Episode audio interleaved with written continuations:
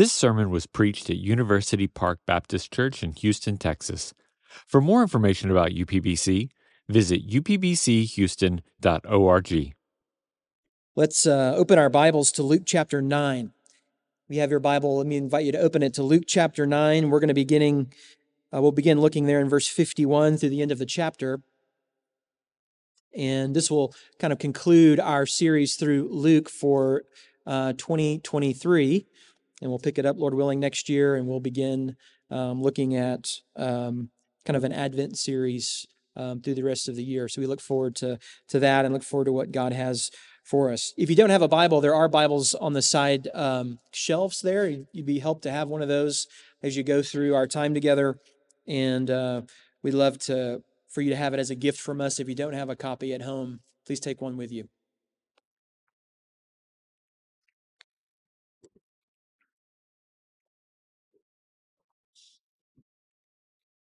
Let's look together at God's word. Luke chapter 9, beginning in verse 51. When the days drew near for him to be taken up, he set his face to go to Jerusalem. And he sent messengers ahead of him, who went and entered a village of the Samaritans to make preparations for him. But the people did not receive him, because his face was set toward Jerusalem. And when his disciples, James and John, saw it, they said, Lord, do you want us to tell fire to come down from heaven and consume them? But he turned and rebuked them. And they went on to another village. As they were going along the road, someone said to him, I will follow you wherever you go. And Jesus said to him, Foxes have holes and birds of the air have nests, but the Son of Man has nowhere to lay his head. To another he said, Follow me. But he said, Lord, let me first go and bury my father. And Jesus said to him, Leave the dead to bury their own dead. But as for you, go and proclaim the kingdom of God. Yet another said, I will follow you, Lord. But let me first say farewell to those at my home. Jesus said to him, No one who puts his hand to the plow and looks back is fit for the kingdom of God. Let's pray.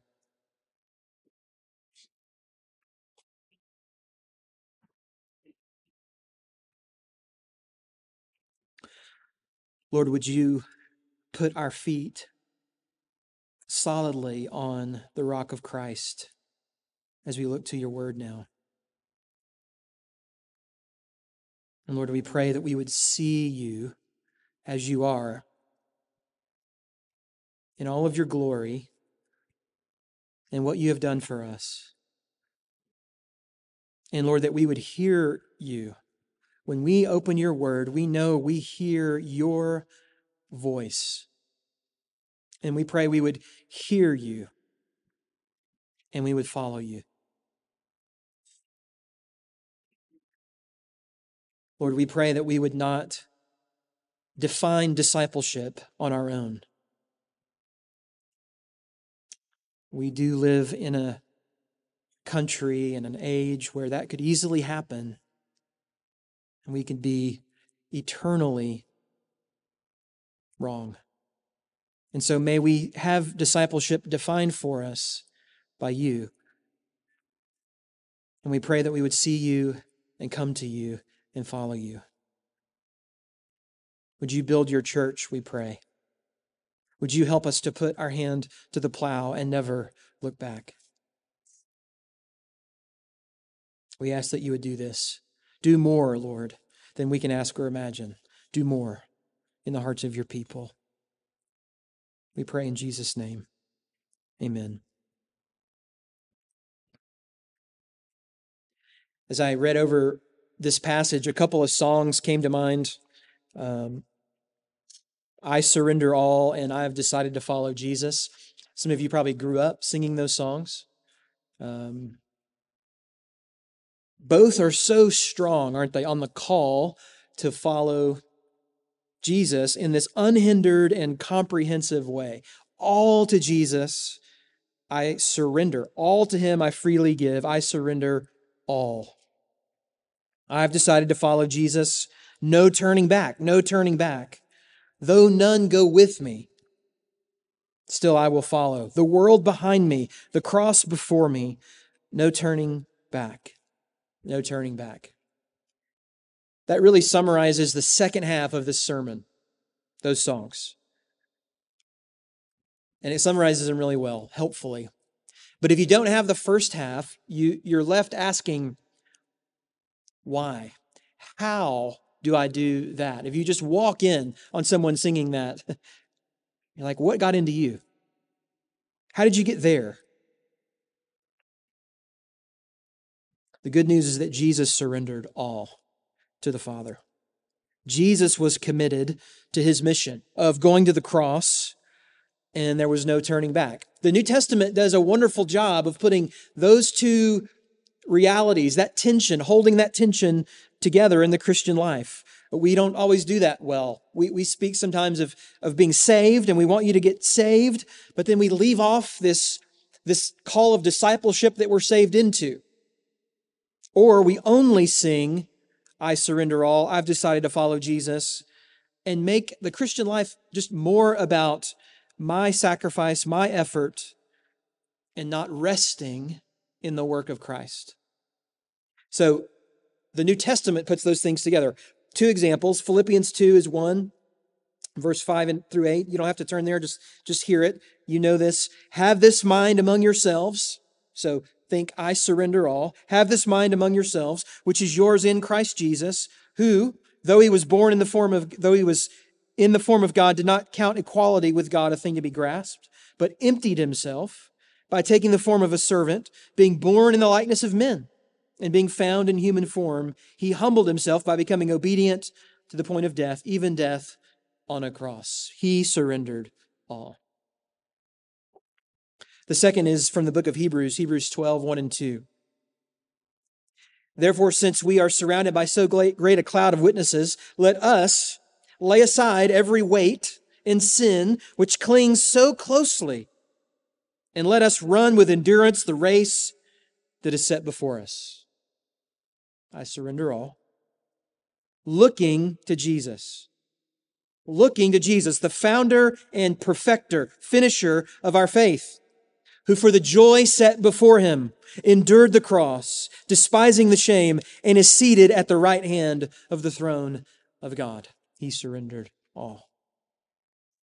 So both of those passages put those, those commands to surrender and follow together with what, with what Jesus has done. They root them in the one who surrendered and walked this road of suffering before us. That, that, that word follow is so key in our passage. You see it in verse 57, 59, and 61 again. As these three would be disciples who are considering following Jesus have this conversation with him, and Jesus makes it really clear what it means up front to follow him. I love you and have a difficult plan for your life, is what he says. As he's on his way, setting his face for Jerusalem for them. He emptied himself, humbled himself, was rejected, and carried our shame. Have this mind among yourselves. Lay aside any sin, any weight that clings so closely and entangles from following him, and run the race. This is Christianity.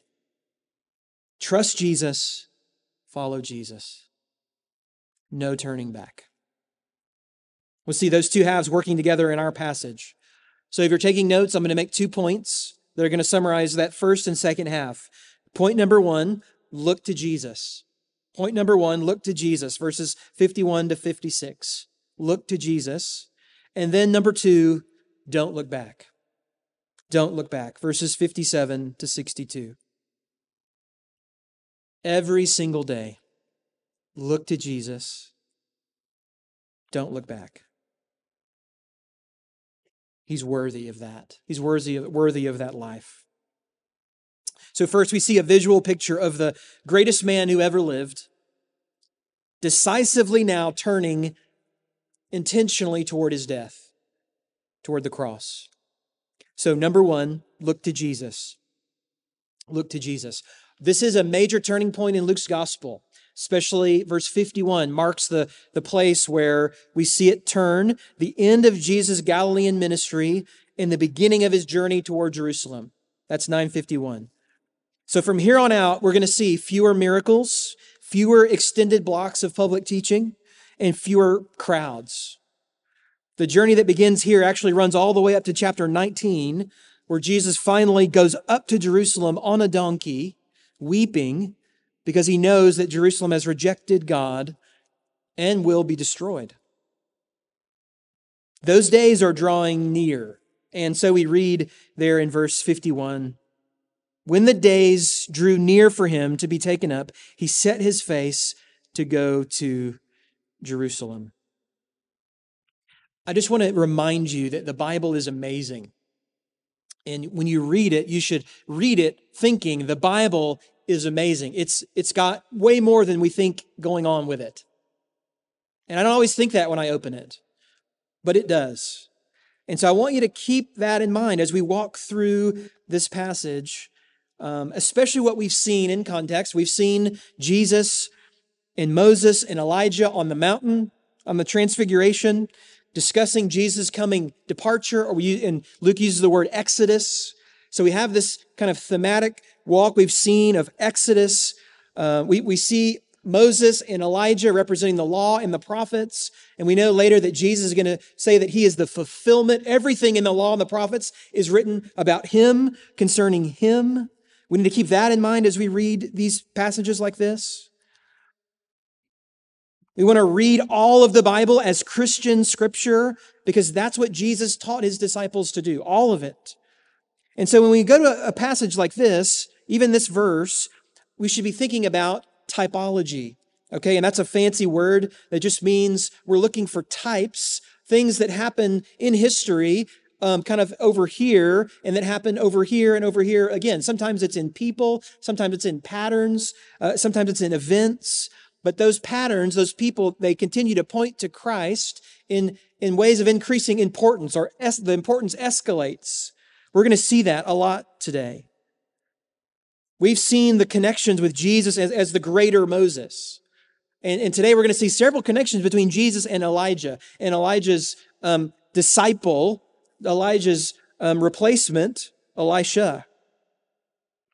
This phrase, even this phrase taken up, uh, it, it points to, to not only Jesus' coming suffering, right? He's going to be lifted up, taken up on a cross, but, but also his ascension. That's how it's used most in the New Testament, being taken up, taken up into glory. And so we remember that Elijah, the prophet, had a very interesting uh, being uh, departure. He was also taken up alive, so he wasn't he wasn't dead. He was taken up alive from the earth in chariots of fire. Those connections are important for Luke because I think they're important to Jesus, as we'll see. So, what does it mean then for him to set his face to go to Jerusalem. That's not uh, something we use often. I'm setting my face for lunch or whatever those, may, those things may be. But it means something like he fixed his eyes or he set his mind. He was determined.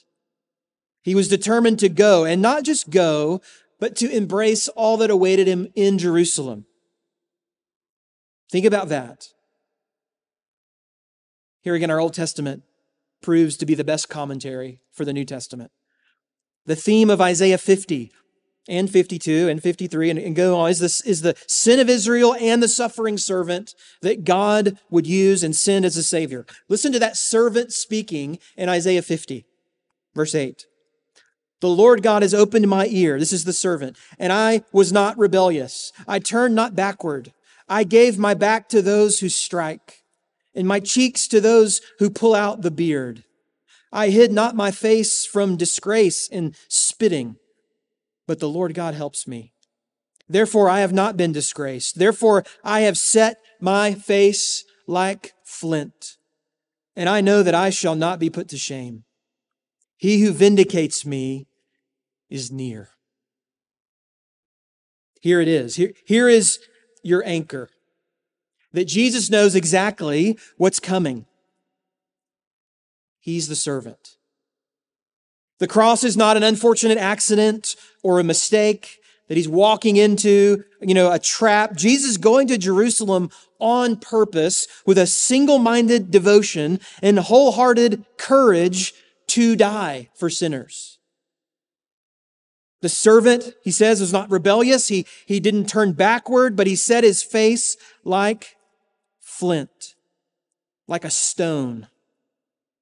To face not just the nails and the whips and the rejection, but the wrath of God. To take on the humiliation, humiliation and the pain and the shame and the wrath of God, trusting in the one who vindicates him, who is near.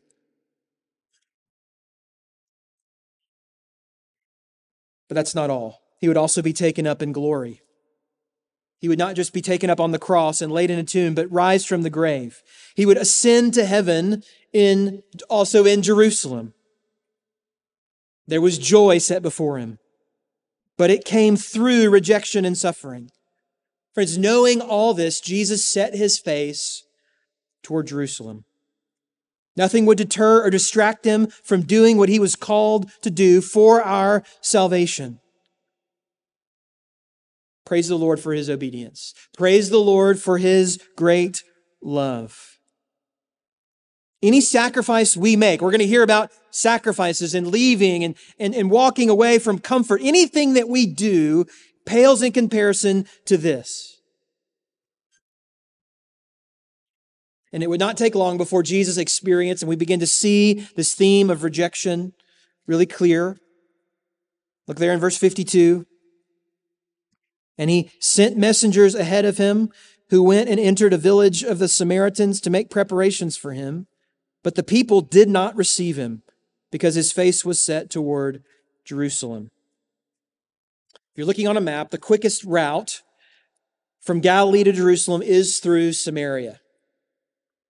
The Samaritans were a mixed race of Israelite and Gentile blood. Jews believed that they had compromised their faith. Samaritans believed the true place of worship was not Jerusalem, but their own Mount Gerizim. And they only recognize the first five books of Moses, not the rest of the, the Old Testament. There's this long history of conflict between the Jews and the Samaritans. This isn't the first, last time we're going to hear about Samaritans in Luke's gospel, but it often include, included armed violence. The last thing a Samaritan would want to do is to help a Jew get to Jerusalem. The last thing. And knowing this, Jesus goes to Samaria. He goes to this place that knowingly is going to be hard. Knowingly there's, there's likelihood of rejection. And he goes anyway. And they rejected him. And that does not sit well with some of the disciples. Look at verse 54. And when his disciples, James and John, saw it, they said, Lord, do you want us to tell fire to come down from heaven and consume them? Again, there's more going on here than just anger and impatience, It's probably not less, but there is some of that. But again, the Bible is an amazing book. There's, there's biblical precedent for this kind of thing. I mean, really close to this kind of thing. God, a prophet, a man of God, calling down fire from heaven to consume enemies, Samaritan enemies. If you remember in uh, 2 Kings, there's a Samaritan king who's on his roof and falls through the lattice and hurts himself, mortally wounds himself.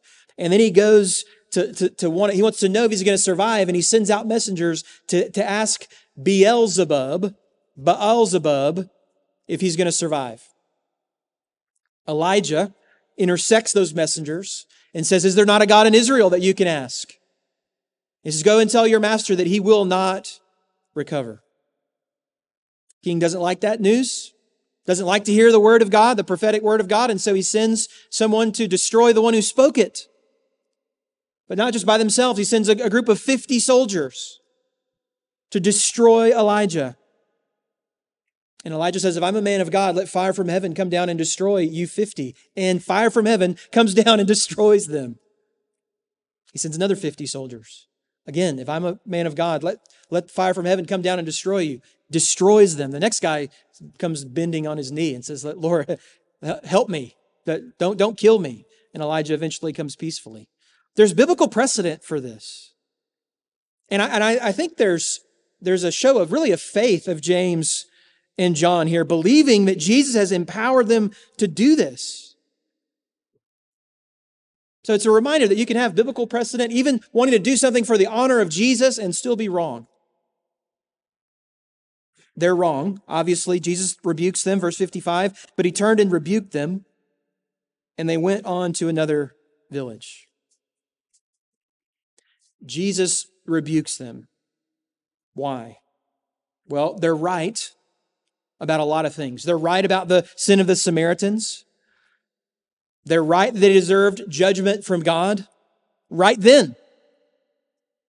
But they're wrong about the nature of Jesus' mission.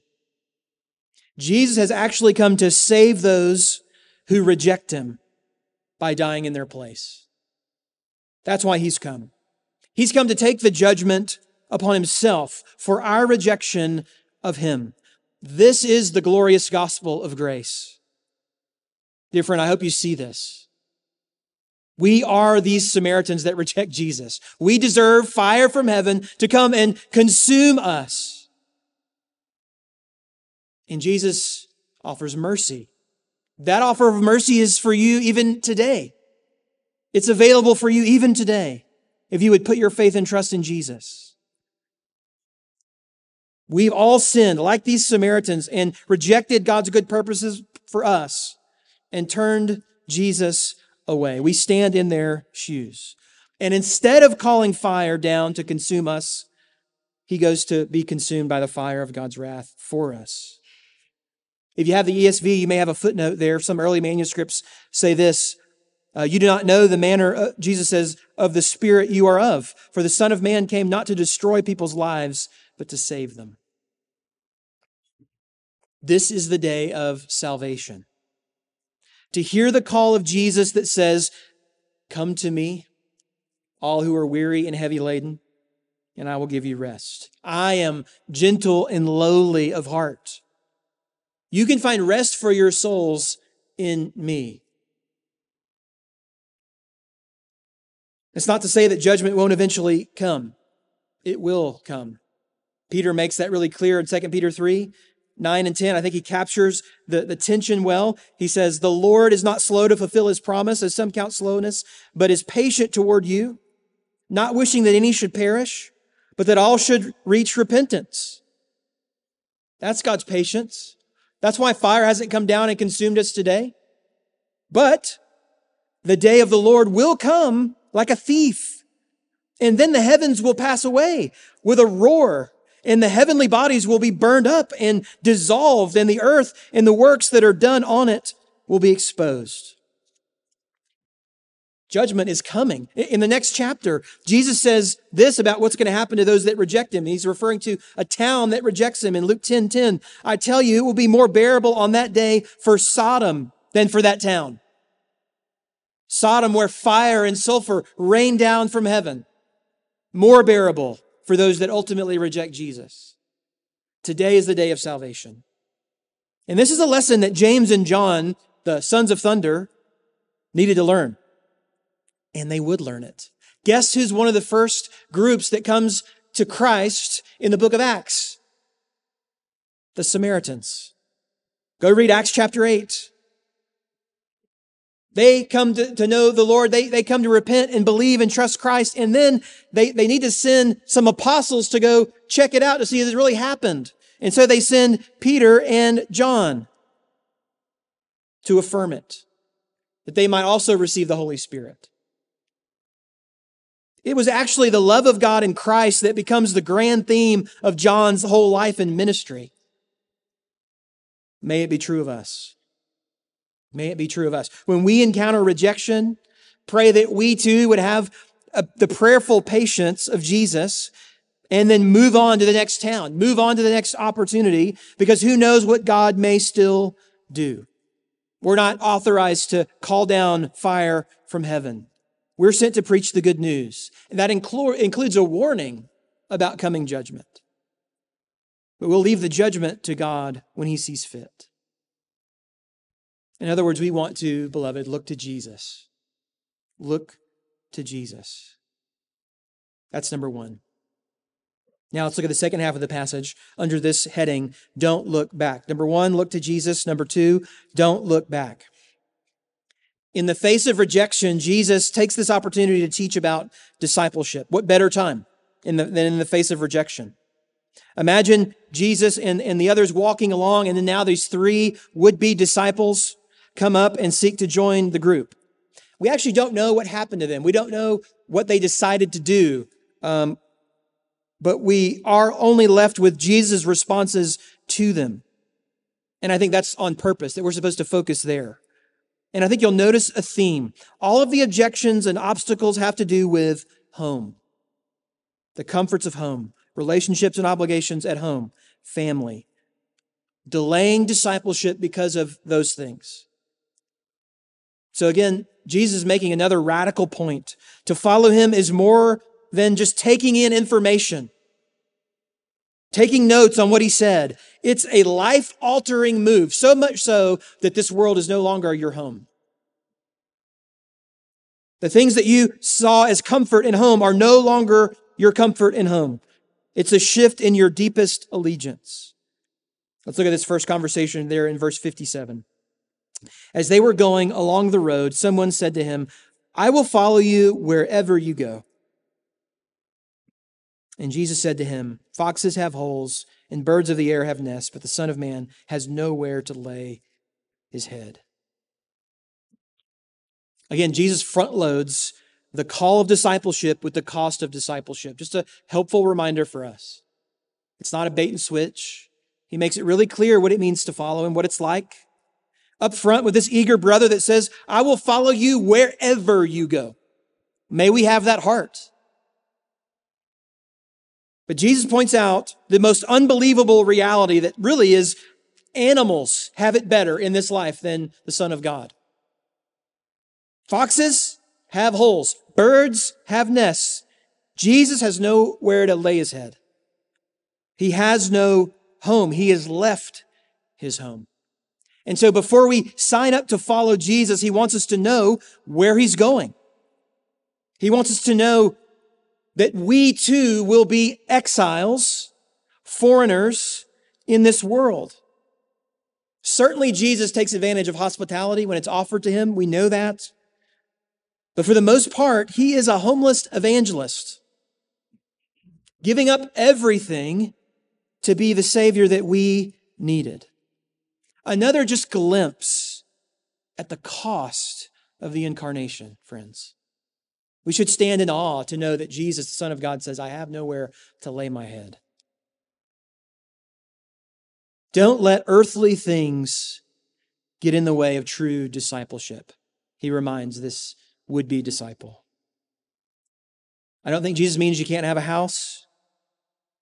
He wants us to know that to follow him is to no longer fit in on this earth. This earth, this earth is no longer our home.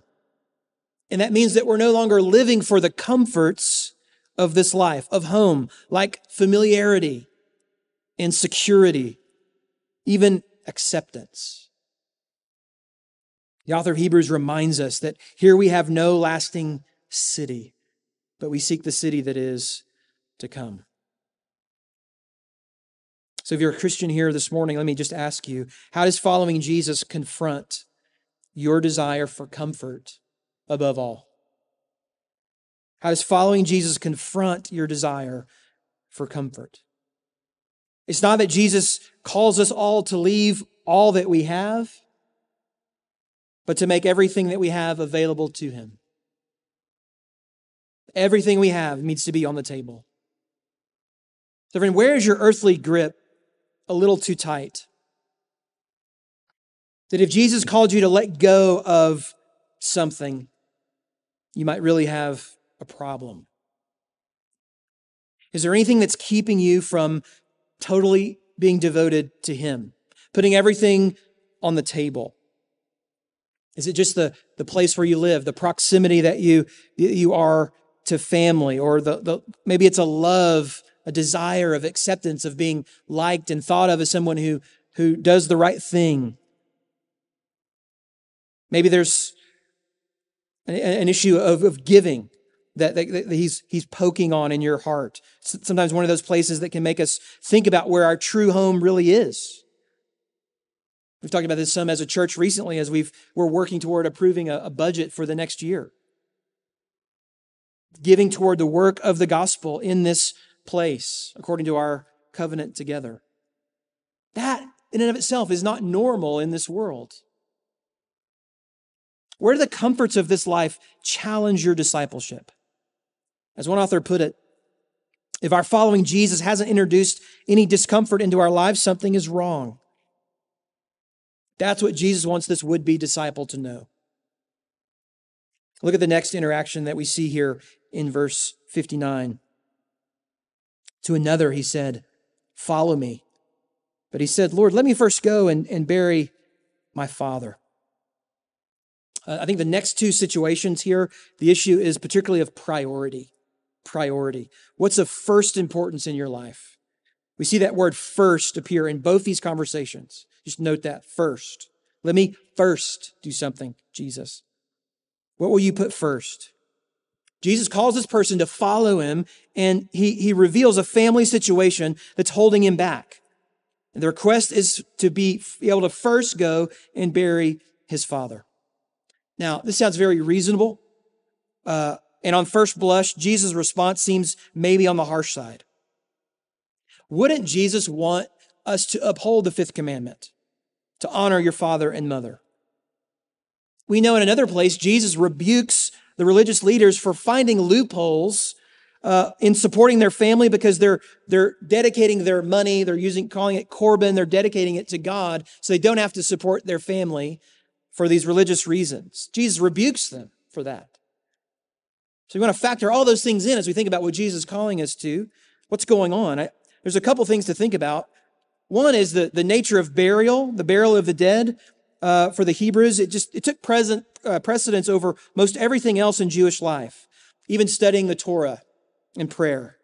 This was an urgent thing. Uh, 24 hours is usually the time it would take for, for, for a family member or a friend to receive burial.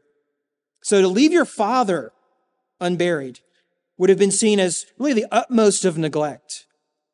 And this is what leads many scholars to think that, that it's actually unlikely that the man's father is actually dead. Uh, if he had actually died, um, he would probably be tied up with the duties of the funeral, or maybe have already been uh, kind of ritually made unclean, and so he wouldn't be out and about with uh, others hearing Jesus.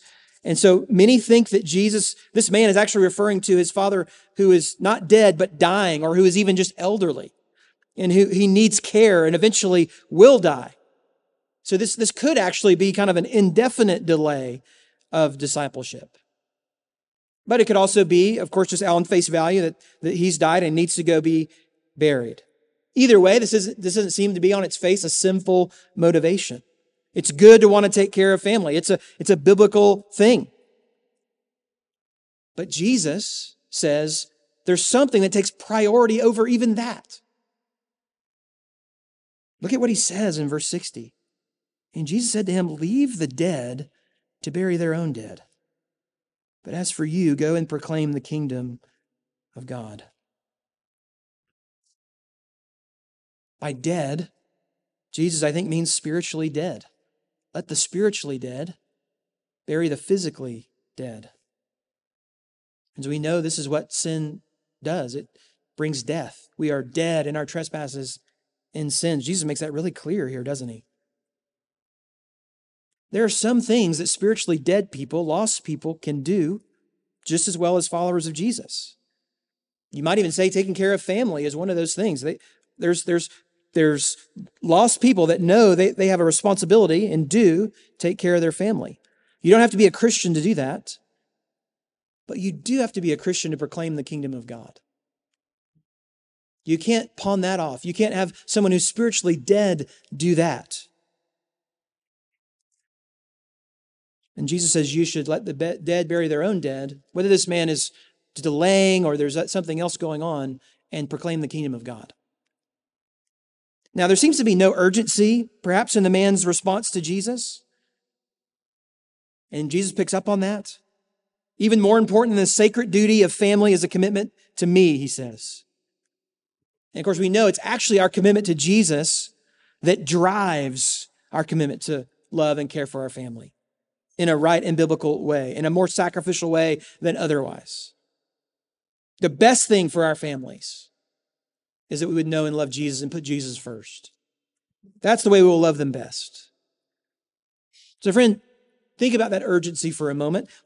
I just want to encourage you not to put off following Jesus, not to put off taking steps of obedience with Jesus even one more day, even one more hour, even one more minute. Of all the excuses that someone can have, this one is the best.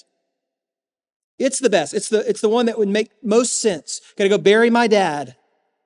And that, that doesn't fly. Even priority over that, Jesus says, is to follow him. From what's keeping you from following him today? If Jesus, one author says, is the Son of God, our first duty is toward him. A man who considers that he has a prior, a prior duty to fulfill before he is free to become a follower of Christ has no concept of who Christ is. Nothing is more important than following Jesus, not even the claims of our own families. We must do what Jesus wants us to do before we do what our family wants us to do. This is also the, context for the third conversation that, that Jesus has here in verse 61. It just kind of folds right into it.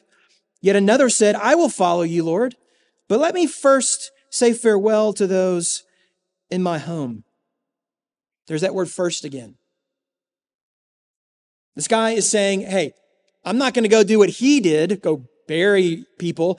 I'm ready to go even faster than that. I just going to tell my mom and dad bye, and then I'll be right with you. Here again, this is not the first time that this sort of thing happens in Scripture. We're just following along, reading, you know, First and Second Kings. I mean, you feel like you're reading the Gospel of Luke. After Elijah came down from the mountain with God, he was told to go find Elisha. And he walks up on Elisha, and this is what we read in 1 Kings 19. So he departed from there and found Elisha, the son of Shaphat, who was plowing with 12 yoke of oxen in front of him. And he was with the 12th. Elijah passed by him and cast his cloak upon him, saying, In other words, you're going to be my disciple. Follow me. And he left the oxen and ran after Elijah and said, Let me kiss my father and my mother, and then I will go follow you. And he said to him, Go back again for what have I done to you? Is the Bible is, is great. In this case, Elijah allows Elisha to go back and say goodbye. So surely, again, biblical precedent, surely this would be okay with Jesus to go say goodbye. But we read in verse 62 Jesus said to him, No one who puts his hand to the plow and looks back is fit for the kingdom of God. Don't you think Jesus thinking about this instance in 1 Kings 19? Put your hand to the plow like Elisha was plowing.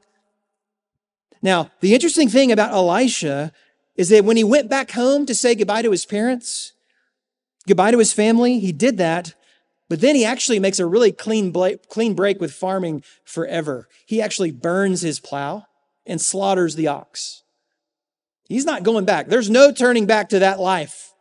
He's made a clean break and he's going to follow the man of God no matter what. But Jesus doesn't even give that option here to this man. Apparently he knows that, that if he went back home, he would be tempted to, to, to stay. Or if he, or if he, he we went home and went, he would still wish he was back home and he might be looking back. I think that, that, that phrase, don't look back on the plow is referencing what Elisha did. He burned it. No turning back. He burned that old way of life. So Jesus makes the point really clear. No one plows a field by looking backward. If you want to plow a straight furrow, you have to keep looking ahead at some fixed point in the distance. If a farmer keeps looking back to see if he's lined up right, he's going to zigzag all over the place and it's going to be terrible. He's instead to look to Jesus and follow him without delay. Friend, I wonder if you ever wrestle with this same temptation. We want to wait a little longer before we get serious with Jesus, or we want to maybe set off with Jesus kind of halfway with good intentions, but really deep down in our heart, longing that we could go back. Or even keeping that life that we left nice and tidy in case we want to go back to it. Those old sins, our old way of thinking, those old promises, old relationships or, or patterns that we were in, instead of leaving them behind, we're, we're, we're kind of having them wait for us in case we come back. That's what Israel did in the wilderness, Exodus 16. The people of Israel said, Would that we had died by the hand of the Lord, that, the, that in the land of Egypt, than in the land of Egypt, when we sat by the meat pots and ate bread to the full, for you have brought us out into the wilderness to kill this whole assembly with hunger. So dangerous to think like that and to talk like that. Just reading the Exodus, we know that. Reading the book of Genesis, we know that. Lot's wife looked back. Genesis 19, 26, fleeing Sodom. She looked back and she became a pillar of salt. Double minded discipleship is no discipleship at all. Jesus calls us to hold fast to the confession of the gospel of grace, continue in the faith, not shifting from our hope in Christ. We've walked away from the old self, we've walked away from our old life forever. Don't look back. Don't look back. Keep your eyes on Jesus, surrendering all that you have to Him and then giving your life to do the work of Christ. John Wesley put it like this Do all the good you can, by all the means you can, in all the ways you can, in all the places you can, and in all the times you can, to all the people that you can, as long as you can. And I think Jesus would add from our passage, as soon as you can as soon as you can. One missionary wrote about what it felt like to live this out. She described a dense fog that had descended and began to darken her soul when she had left her home in America to serve the Lord overseas. She said this I've been trying to maintain contentment she wrote in a newsletter to friends back home I've been trying to maintain contentment, but I don't quite fit. Life lacks the homey familiarity of the States, and this new culture persists in its strangeness. Where is my home? With my heart in a quandary, I have continued seeking to be a stable mom and wife, yet feeling anything but steady in the ongoing wrestling match with the unfamiliar. And as she wrestled with these issues, she came to this redefinition of what it meant for her to be home. Here's how she explained it. Then today, the Lord brought transcending comfort through a special wise friend who had experienced this same since 16 years ago when the Lord moved her family overseas. With resonant empathy, she breathed words of encouragement straight from the Word of God into my heart. Psalm 90, verse 1. Lord, you have been our dwelling place in all generations.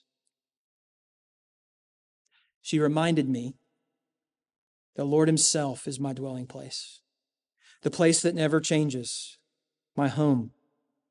A sense of stability began to infuse me, and the fog began to burn away.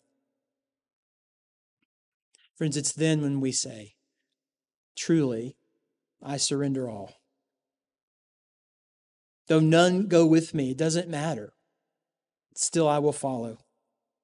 No turning back, because He is our home.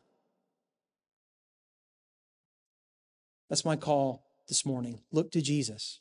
Look to Jesus as you follow Him. Trust Him, look to Him, and don't turn back. Let's pray.